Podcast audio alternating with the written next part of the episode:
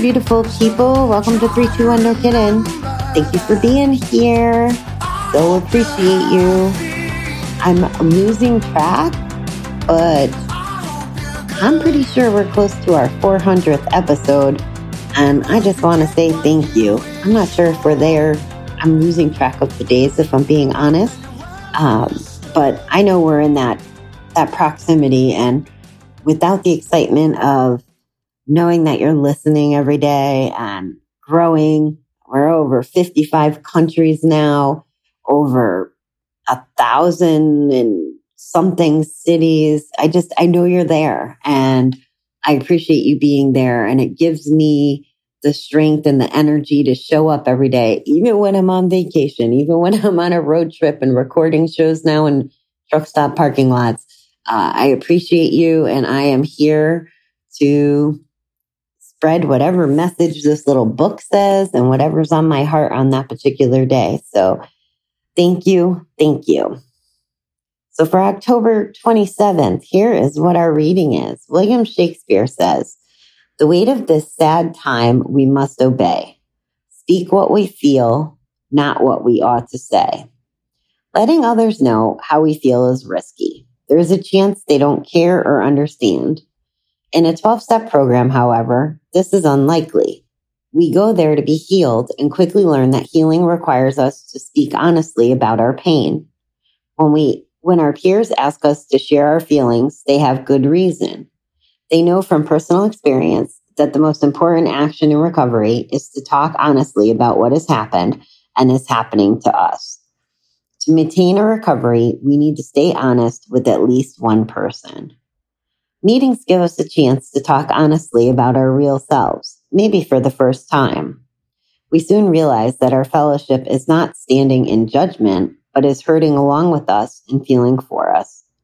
They hear us and offer us love and support.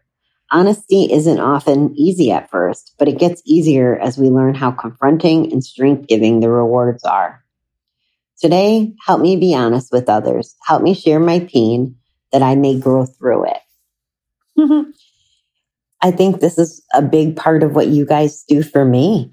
You let me be honest and you let me share my experience and my good days and my bad days and my emotions and how I process them. And of course, how to live my best life.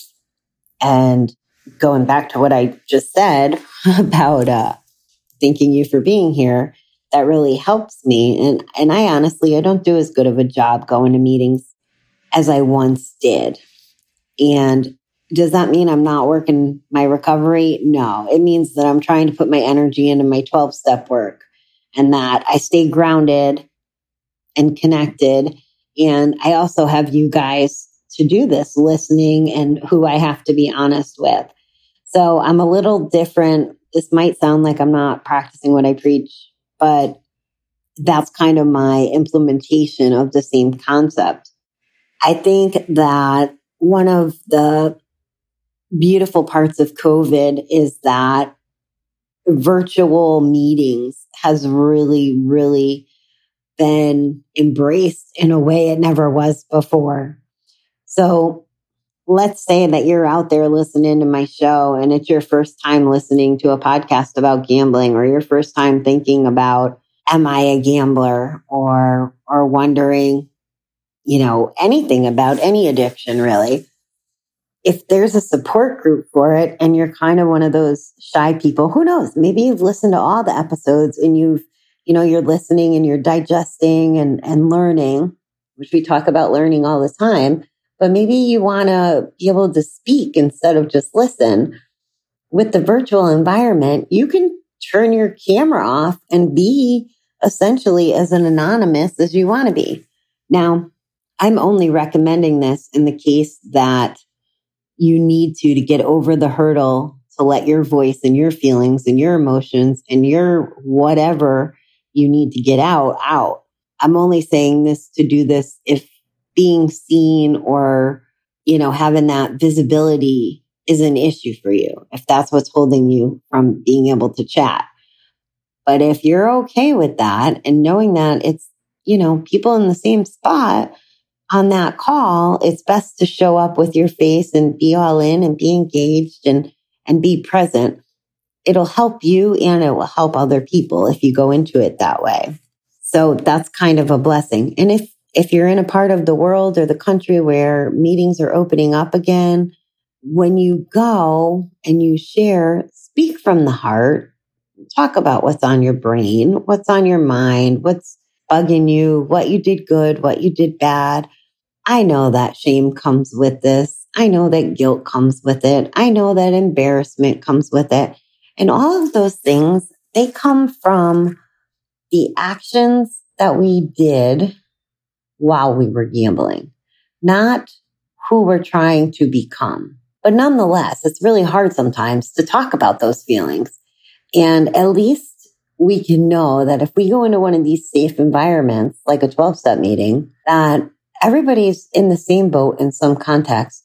They're not there to judge. In most cases, if not all, know that bad behavior does not make a bad person. When we're gambling, we're not thinking logically, rationally. We're not thinking kindly, usually, right? It's all about us. It's all about the next bet. Those are kind of the things that are happening when we're gambling. I don't even want to say we're thinking because my brain would race and stuff, but it wasn't like a connected thinking or the gambling was just too powerful. Even as I'm saying, don't go back to the ATM or don't go to the car and get the ATM card or don't do this, don't do that. I might have been thinking of that, but for some reason I couldn't do that in a lot of cases. So it's good that this reading is reminding us that the meetings are the safe places for when we can start clearing our head and when we can start downloading a little.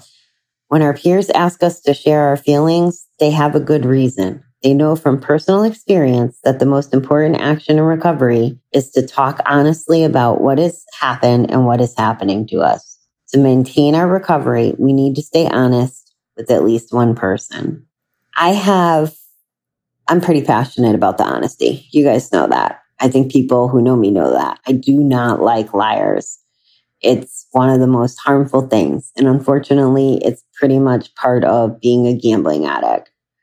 So if you are really trying to get honest with your recovery and move forward in it, if you're not going to be honest in a group room, I, I'm not sure you'll ever get any value out of it. Like it's just not worth lying.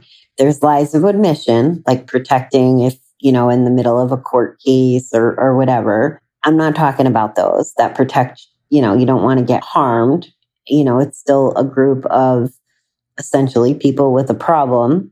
It's, there's no like legal protection or anything. So you'd want to be safe that way. But everything else, what you're feeling, the hard stuff, the ugly stuff, if you really want to quit gambling or move forward in life or do the next right thing, you have to be honest. Otherwise, there's no point. And oh, by the way, if you are still gambling and going to groups, but you really don't want to quit, you're not at that point, like you're not really ready to make the investment, don't waste your time or others. That was completely the opposite of what we learn in the center a lot of mottos around, you know, fake it till you make it, keep coming back, you know, and I'll tell you, it'll stick eventually. And, and I would imagine that almost every, not everybody, but a majority of people want to go. If everybody had unlimited funds, I'm not sure that they would ever go to GA. It's when things get bad, whether it's funds, money, relationships. Usually there's a reason I don't know too many people that are just like, oh, let me go check this out. But where I'm going with this is I'm not saying you're not welcome in meetings if you're not ready to quit. And if you don't want to quit, what I'm saying is be honest with yourself. You have to be honest with yourself first. And then maybe you can start being honest with other people in that way. But if you don't, if you don't want to quit, it may be more detrimental to you, damage that you do to yourself along the way you know, that stress of trying to have almost like two personalities. It's just crazy. Like, why do that? it's not about the people in the room. They're going to always support you, whether you're, you know, still active or not, as long as you have the desire. That's what I'm saying is figure out if you do have the desire. Do you want to quit? Is it important to you? Are you doing it for you? Are you doing it for someone else? Are you doing it just because of the money? But if you had money, would you still bet? Like those are the questions and they're hard questions, but you have to ask them. Meetings give us a chance to talk honestly about our real selves, maybe for the first time. You guys know that I'm from the school of something was broken before and we have to fix whatever that was.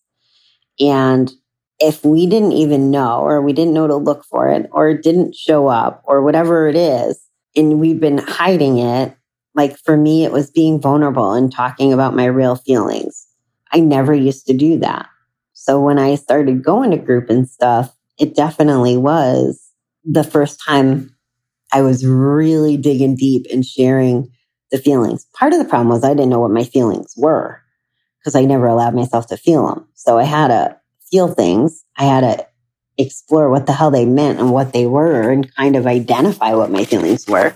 You know, like, can you distinguish between anger and hurt? I know sometimes for me, I can't, or frustration and anger. I mean, are they always there together? Is it sometimes sadness? Is there grief? Is it worry? What, what are these feelings?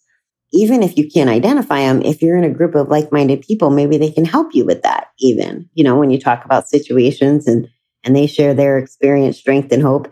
Now, it depends on where you are in the world, in the country. As far as GA meetings go, they're all ran maybe a smidge different. So, you know, feedback may or may not be allowed, but there's always, I can tell you this, there's always going to be a person at that meeting that would love to talk to you before or after or outside of the meeting group if you need that extra love and support in that place. So I think that that's why this reading also says to maintain our recovery, we need to stay honest with at least one person. So it doesn't have to be a broadcast if you're not comfortable with that. I think that's also why they do like in the step work, you have to tell one person in step five your defects Oh my God, I just realized I have not done a step 10 still. I lost track of that. I'll have to see if I can get a little research put together here and get access to the workbook I usually work at from home. I honestly didn't think I would be gone this long when I first started. So my apologies, guys. We'll definitely do step 10. I love step 10, by the way. It's like really awesome. So I will get that set up and either we'll do it on a couple daily episodes or I think that's really our only option. I'm going to have to do a couple, one or two daily episodes about it so that we can work on it a little bit because we have, I'm 99% sure we have Caleb Kid Coy coming on Friday. And he is, wow, he calls himself metalpreneur. He takes us through his, his journey and yeah, you don't want to miss that. So I don't think I can do the step work for Friday, even if I got it done. I don't want to step on Caleb's show because you guys, if you're going to download, I want you downloading that. But we will get you some step 10, step 10 work. I, uh, I just love that step. There's something about October I think I like. You know, now my favorite band is Blue October, which I'm not sure that'll ever change. My wedding anniversary was in October. Step 10 is my favorite one, which is October. I don't know. I, I just love October, except for the fact that I have to go back to cold New York in October. All right, guys, that's what I got for you for now. I uh, hope that you had a fabulous kickstart to the week, right? And uh, we will chat real soon. Thanks.